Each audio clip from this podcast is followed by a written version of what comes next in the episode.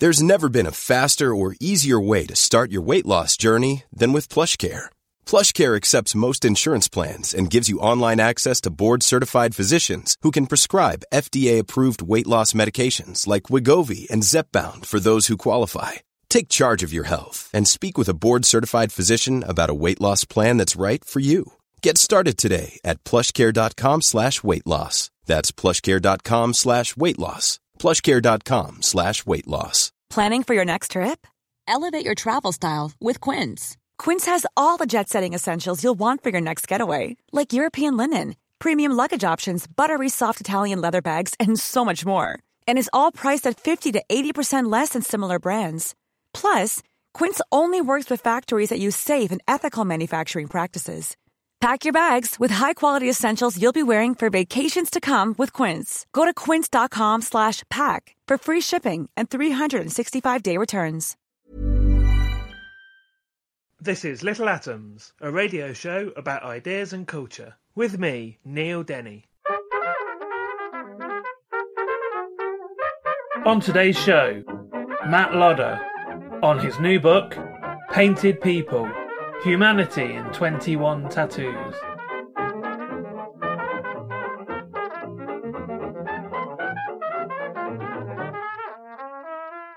Dr. Matt Lodder is the UK's foremost expert on the history of tattooing. A senior lecturer in art history and theory at the University of Essex, his research primarily concerns the history of Western tattooing from the 17th century to the present day. He has given invited lectures at museums around the world and has written about tattooing for publications including The Guardian and History Today. And his major exhibition, British Tattoo Art Revealed, toured the UK from 2017 to 2020. And today we're going to talk about Matt's debut book, which is Painted People Humanity in 21 Tattoos. Matt, welcome to Little Atoms. Hi, hello. Thank you so much for having me. It's such a such a pleasure to be on such an august podcast. Yeah. Tell me first of all what the idea is behind the book then.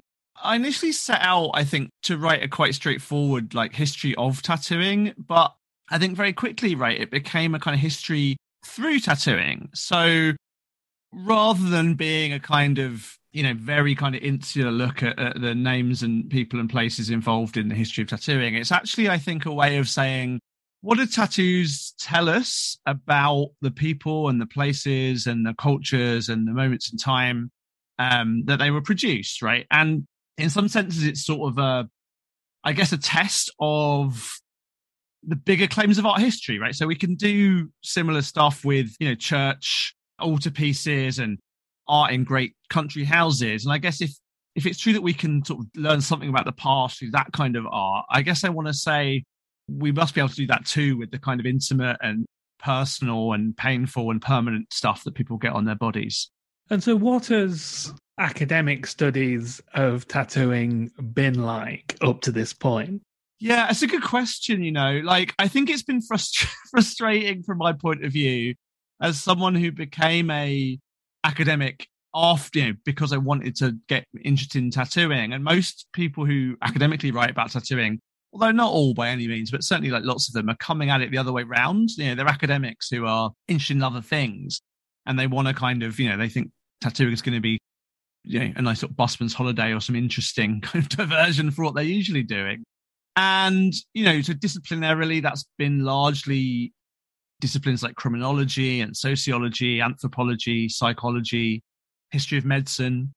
But art history, art historians in particular, haven't been that interested in tattooing, even though, you know, the, the kind of idea of tattooing as art or this kind of term body art is quite familiar to us. And I think, I guess I want to argue as well, the, the book isn't sort of super heavy on the academia. It buries it underneath, hopefully, a quite readable set of stories. But, you know, I want to sort of say that looking at tattooing from this different perspective by paying attention to the images and, and the individuals um, and looking at them and thinking about them as this kind of you know these these images these cultural indexes we get to somewhere different than if we just ask questions like why did you do that to yourself or you know what does that tell us about how um how crazy you are which is often the starting point if not the finishing point of a lots of other academic research on tattooing you know you burst a few myths around tattooing throughout the book, one of which we'll come back to right at the end. But There's a particular one in terms of looking back on on the history through the eyes of researchers or you know archaeologists or whoever who have, who have sort yeah. of come across tattooing.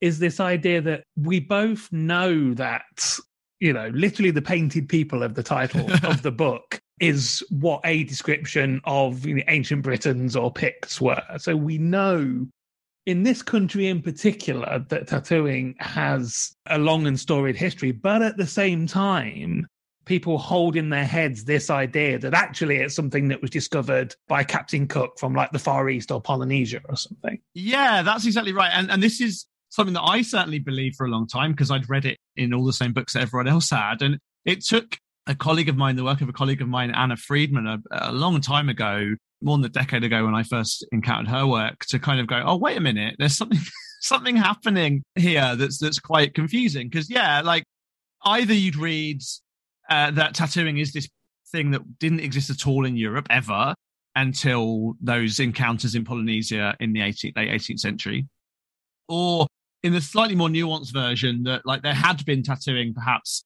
known about, but it had been entirely forgotten by the time we got to those colonial encounters of the 18th century.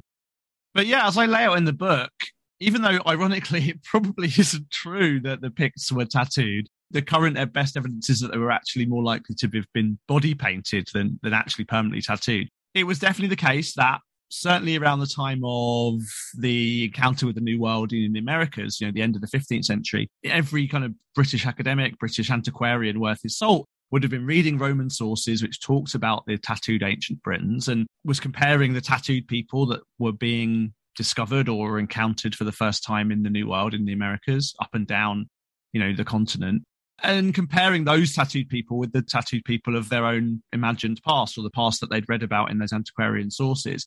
I mean, even places like, you know, Marco Polo and good kind of solid pieces of English uh, historiography like William Camden and Ranulph Higden, these kind of real central books of the history of, of the British Isles, they all talk about how the ancient Britons had tattooing. And like, even if we then want to go, okay, well, that doesn't leave us much of a gap between about 1500 and about 1800, although it's a fairly decent period of time for tattooing to be forgotten. But then as we've been able to start filling in the gaps with with new research of various kinds, you know, as I point out in the book, we realise that there's a portrait of a painted Inuit woman, a, a, woman from sort of what is modern day Canada, hanging in the Royal Academy in the centre of London. In the exact moment that Captain Cook first sets foot in Tahiti to supposedly discover tattooing, which I find so interesting and, and puzzled me for so long because then the question obviously arises like, well, okay, why did we forget? Where did this amnesia come from? And that was something I also puzzled with more specifically over the course of writing of this book. And,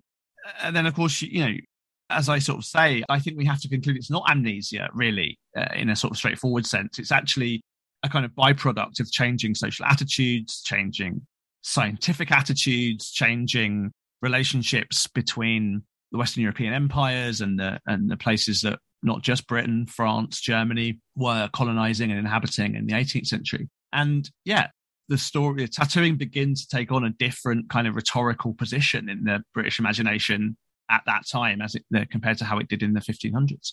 You know, I know you're a good humanist, Neil, right? So the the early story of tattooing in the Americas was, hey, this is a pretty humanist thing. It's like, look, these people we're finding in in, the Americas, they're weird and they are, in some senses, quote, less evolved or less developed than us, but we have something in common with them. And actually, tattooing shows exactly what we have in common with those people. By the time we get to the Pacific encounters and the colonization of, of the Pacific, the story is very different. And tattooing becomes something which differentiates white Europeans, modern white Europeans, from from people in, in that part of the world, you know.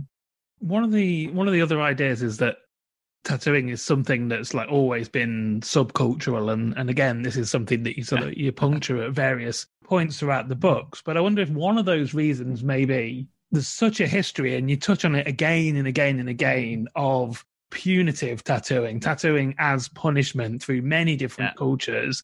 So tell us something about that the idea of like punishment tattoos in general yeah well look it's definitely the case right that tattooing has not been whilst, uh, whilst I think basically tattooing has been everywhere always, more or less. it certainly hasn't been mainstream or acceptable or, or normative everywhere uh, always. And, you know, in places including, for example, the ancient Greek Empire, the ancient Persian Empire, the ancient Chinese Empire, these big kind of foundational empires of, you know, that led to the modern world. Tattooing certainly was something which sort of wasn't really done, certainly wasn't done in any kind of mainstream, culturally straightforward way. And where it was used, where that technology of kind of putting a permanent mark in the skin was used, it often was for stigmatization and, and for purposes of, um, yeah, marking someone out as different. I mean, all of those places I just mentioned did talk about their neighboring empires and their neighboring cultural groupings, their neighboring tribes, if you will, as, you know, the tattooing was a way to demarcate them from us.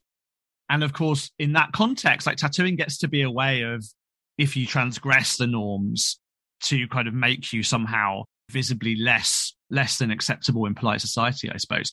So we get, for example, all these stories. You know, in in ancient China, we have these um, literal list of of transgressions which are called ink crimes, a sort of list of of crimes, including, for example, theft, which result particularly for repeat offenders in um, stigmatizing marks to be often put on the face. So it's very obvious and recognizable that you are a you're a criminal or a member of the underclass.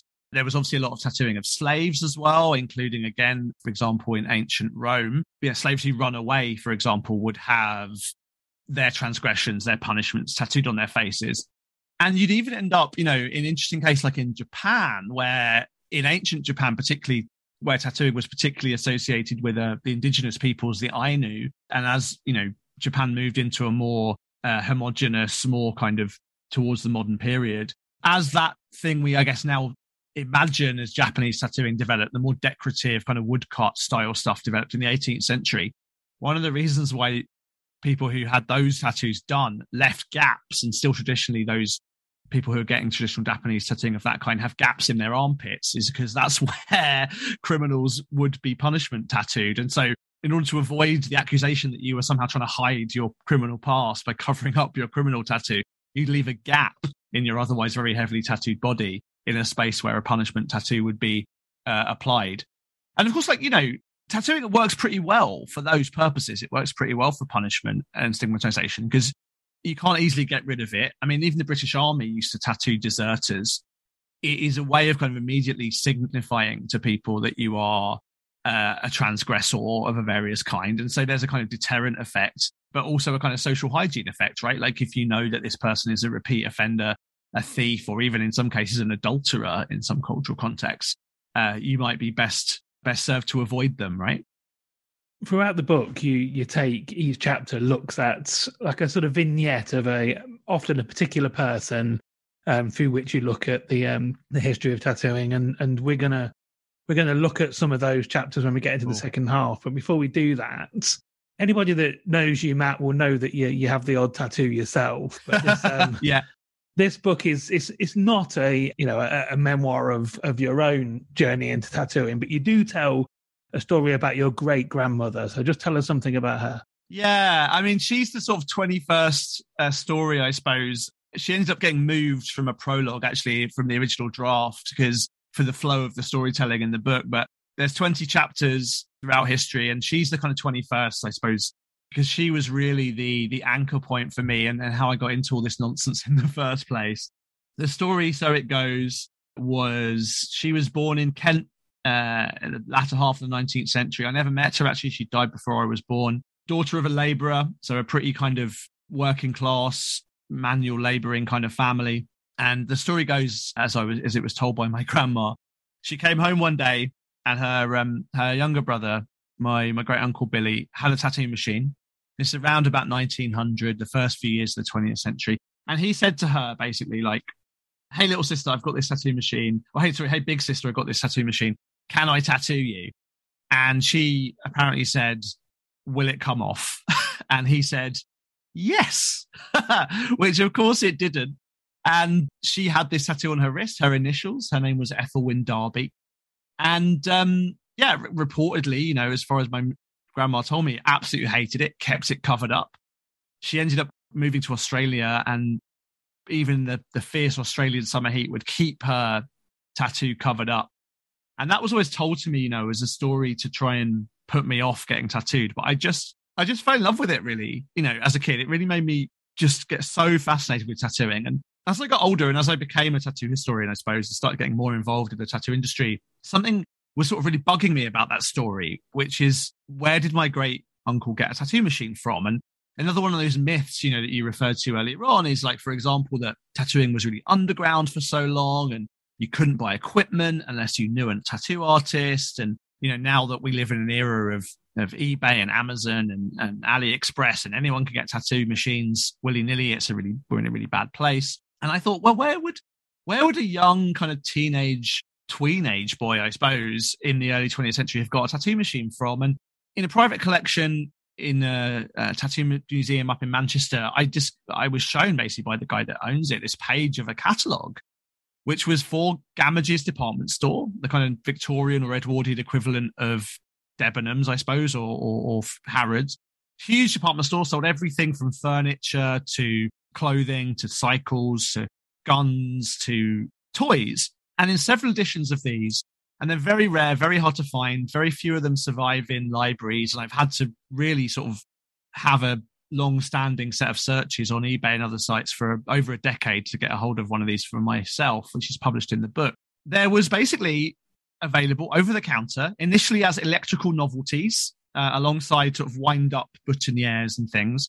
And then latterly as essentially professional equipment sold alongside things like telegraph machines and telephones tattoo machines, basically over the counter to anyone who wanted to walk in and pay money to get one. And so, you know, I can't be sure that it was exactly with the Gamage's machine that, that my grandma was tattooed, but like certainly we have there hard evidence that for a few years at least, over the counter in central London, to any kind of young boy or or anyone at all, I suppose, who had a few bob to spare, tattoo machines over the counter. And I think things like that, single bits of paper like that, stories like that, that completely go against anyone's or most people's instincts about the history of this stuff are really, I guess, what the book's about, right? Like starting with the myths in a lot of cases and going back to some of the primary source evidence or some of the real new, interesting work being done by colleagues of mine who work in other more specialized fields of archaeology, for example and just seeing what this evidence, what this material culture stuff tells us about all of those instincts so many of us have about who gets tattooed, why, when,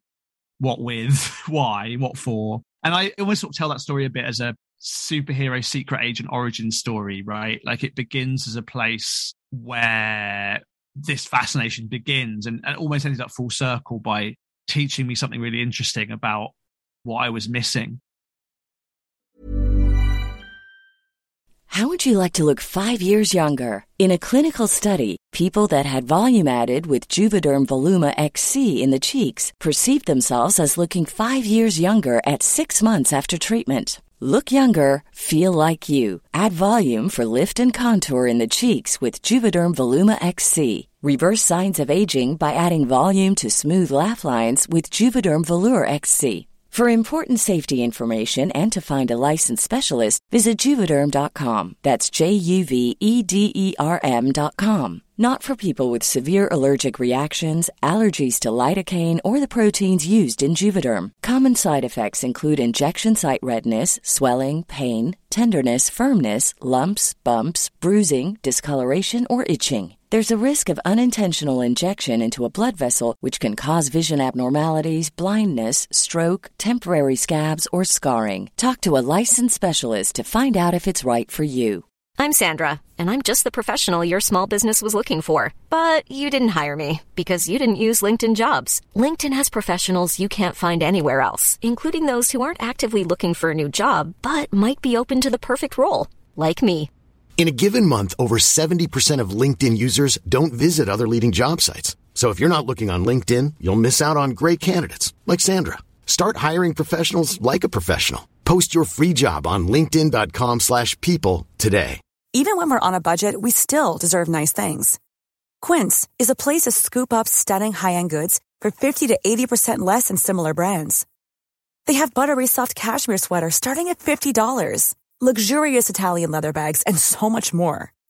Plus, Quince only works with factories that use safe, ethical, and responsible manufacturing. Get the high-end goods you'll love without the high price tag with Quince. Go to quince.com slash style for free shipping and 365-day returns.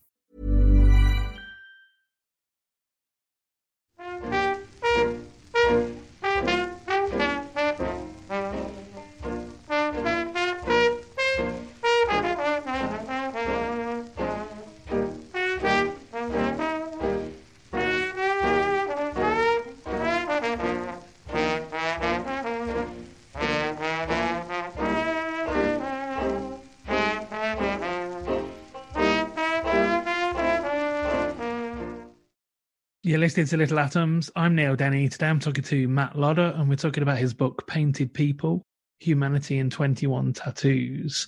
And Matt, I said I wanted to dive into some of the stories about the people in the book, and, and we'll conflate some of these just so we can we can get Yeah. through a few in the limited time. So first of all, I wanted to talk about both Otzi the Iceman and the Altai Princess.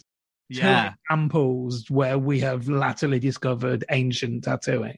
Yeah, I mean, Otzi's a great one for a number of reasons. I mean, he is as things stand, although I think the, the Egyptian mummies, which are in the second chapter of the book, are some of them I think are poised any day now to be radiocarbon dated a little bit older than Otzi. But at the moment, as far as the published literature is concerned, Otzi is our oldest tattooed specimen that survives to the present day. Five and a half thousand years old, early uh, Bronze Age, so Copper Age, found in the 90s, basically between uh, Austria and Italy. And yeah, sort of covered in these uh, tally marks. Mysterious guy. We know very little about, almost nothing basically about his cultural tradition.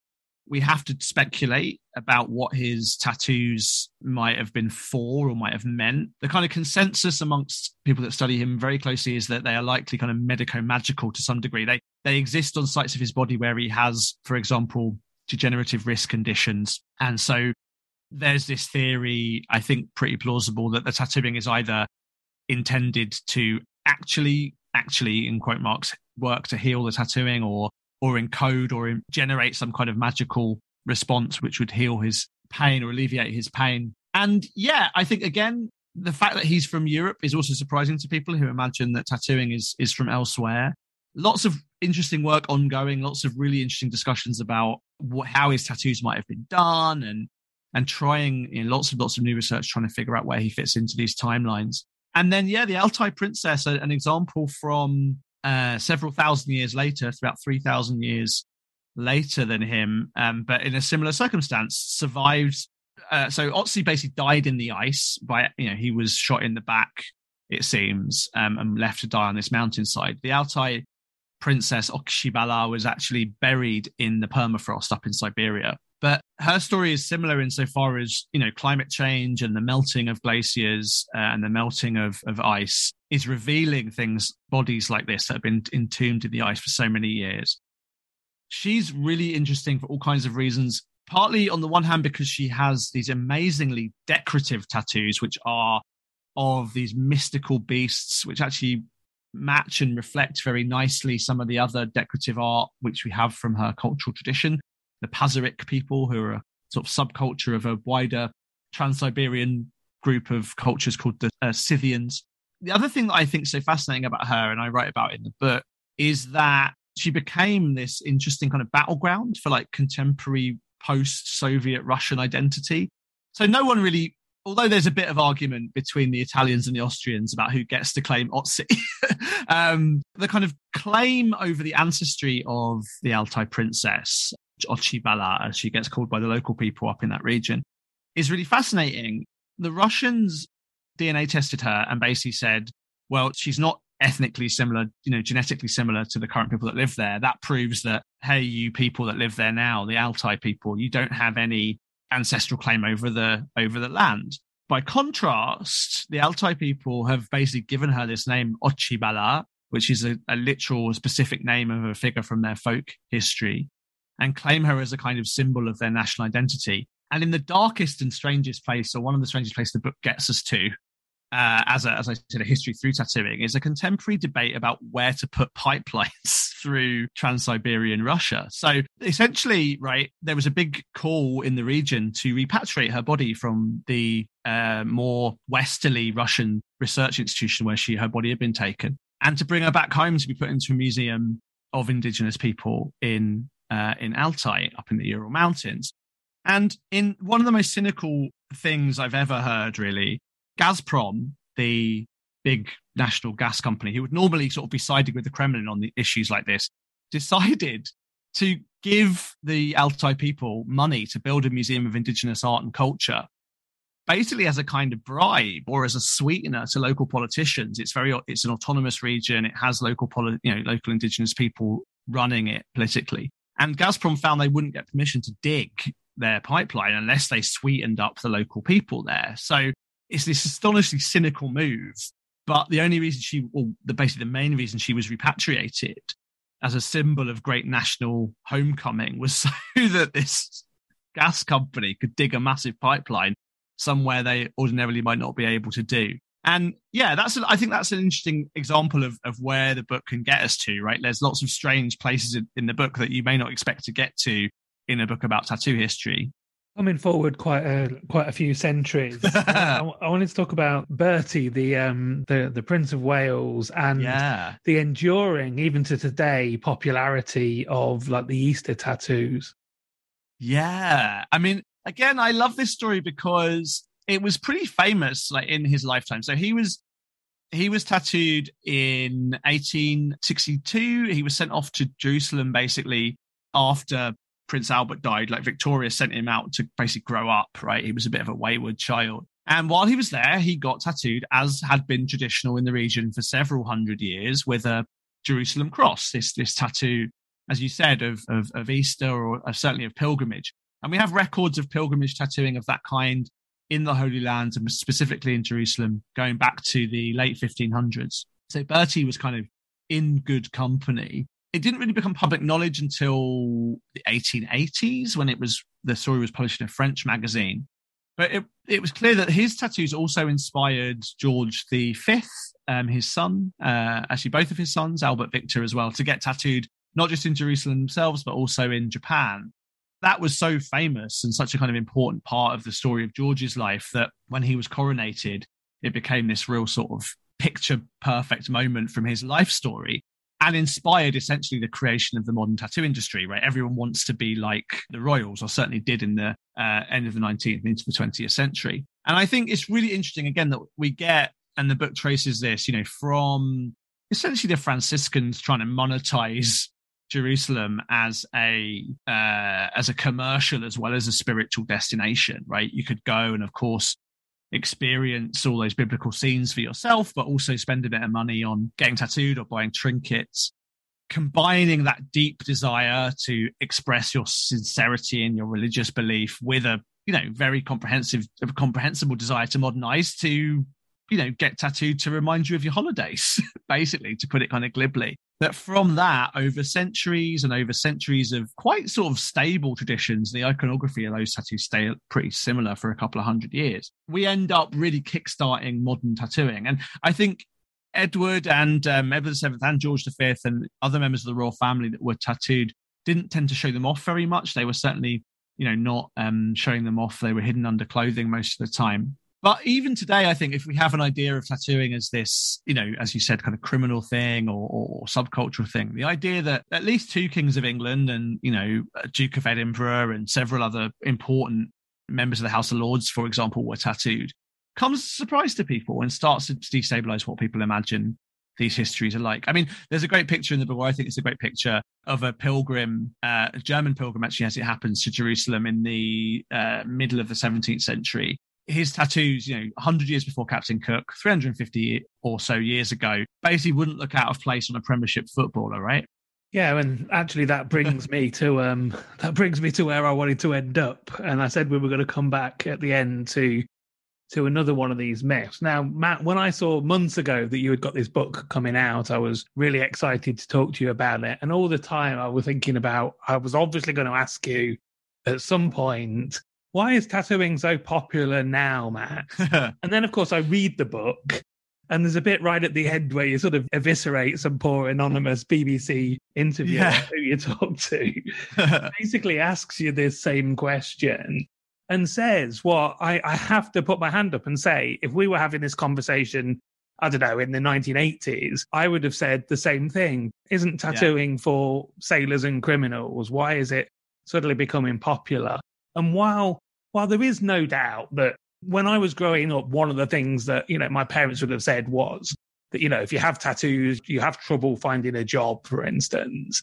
And clearly this is something that has changed a lot in this day and age, obviously for the better. But nonetheless, this idea that, again, you talk about this in the book, that this idea that tattooing is fashionable now and it wasn't necessarily a few years previous is something that we see again and again and again. Yeah. And this has again been a kind of constant refrain, a bit of a kind of catchphrase of mine, I suppose. And I've sort of joked that I hope that the book's out now that no one will ever post that cliche again. But of course, I'm not naive enough to think I won't be answering or, or encountering this cliche for the rest of my career because it's been so persistent. And I think, yeah, you're absolutely right. And we have to be really clear here that like tattooing, whilst, as I said, it's been kind of everywhere always and in a particular Western context, this cliche, this idea that tattooing now is different to tattooing in some past and it's moved away from some sort of imagined demographic constraint.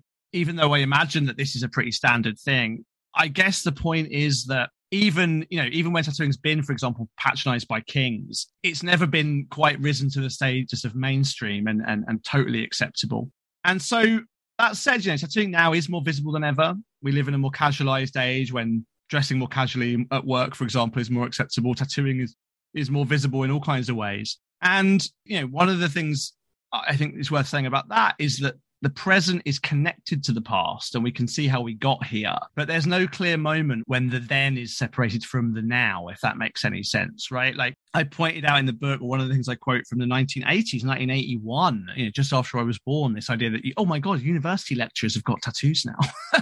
and so, yes, it probably would have been different to people like me who've got tattoos on their face working in universities, but the idea itself is, is at least 40 years old in that case. So yeah, that's that's the lesson I think. Tattooing now and tattooing in the past is always slightly strange. And I think part of the irony here is that even as people have been saying it's more mainstream and acceptable and fashionable, its strangeness remains. And that whilst we live in a particular kind of moment where tattooing is booming and visible, the past is is not uh, different or severed at least in a clear way from the past right? That would be how i try and explain it. And i think it, it's almost funny and it always makes me laugh when i find another one of these you know. Uh, my favorite one i think i cite in the book from 100 years ago 1926 vanity fair magazine. Tattooing has passed from the savage to the sailor from the sailor to the landsman and is now to be found beneath many a tailored shirt, right? And that's a hundred years ago, and we're still having the same cliches put in the in the tabloids literally as we speak right? I mean i've even written some stuff about the book uh, and and headline writers have put things like this into the headlines. So i'll be telling people this for a long time neil. So i've been talking to matt lodder we've been talking about his book painted people humanity in 21 tattoos which is out in the uk from william collins Matt, thank you so much for taking the time to share it with me. Thank you so, so much, Neil. I really appreciate it. This episode of Little Atoms was produced, presented, and edited by me, Neil Denny. Little Atoms is hosted by ACAST and published by 89Up. The show is broadcast on Mondays and Saturdays on Resonance 104.4 FM. Thanks for listening.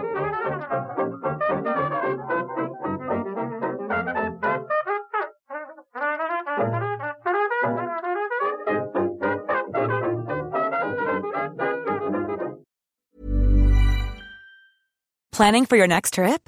Elevate your travel style with Quince. Quince has all the jet setting essentials you'll want for your next getaway, like European linen, premium luggage options, buttery soft Italian leather bags, and so much more. And is all priced at 50 to 80% less than similar brands. Plus, Quince only works with factories that use safe and ethical manufacturing practices. Pack your bags with high-quality essentials you'll be wearing for vacations to come with Quince. Go to quince.com slash pack for free shipping and 365-day returns. Planning for your next trip? Elevate your travel style with Quince. Quince has all the jet-setting essentials you'll want for your next getaway, like European linen, premium luggage options, buttery soft Italian leather bags, and so much more. And is all priced at 50 to 80% less than similar brands. Plus, Quince only works with factories that use safe and ethical manufacturing practices.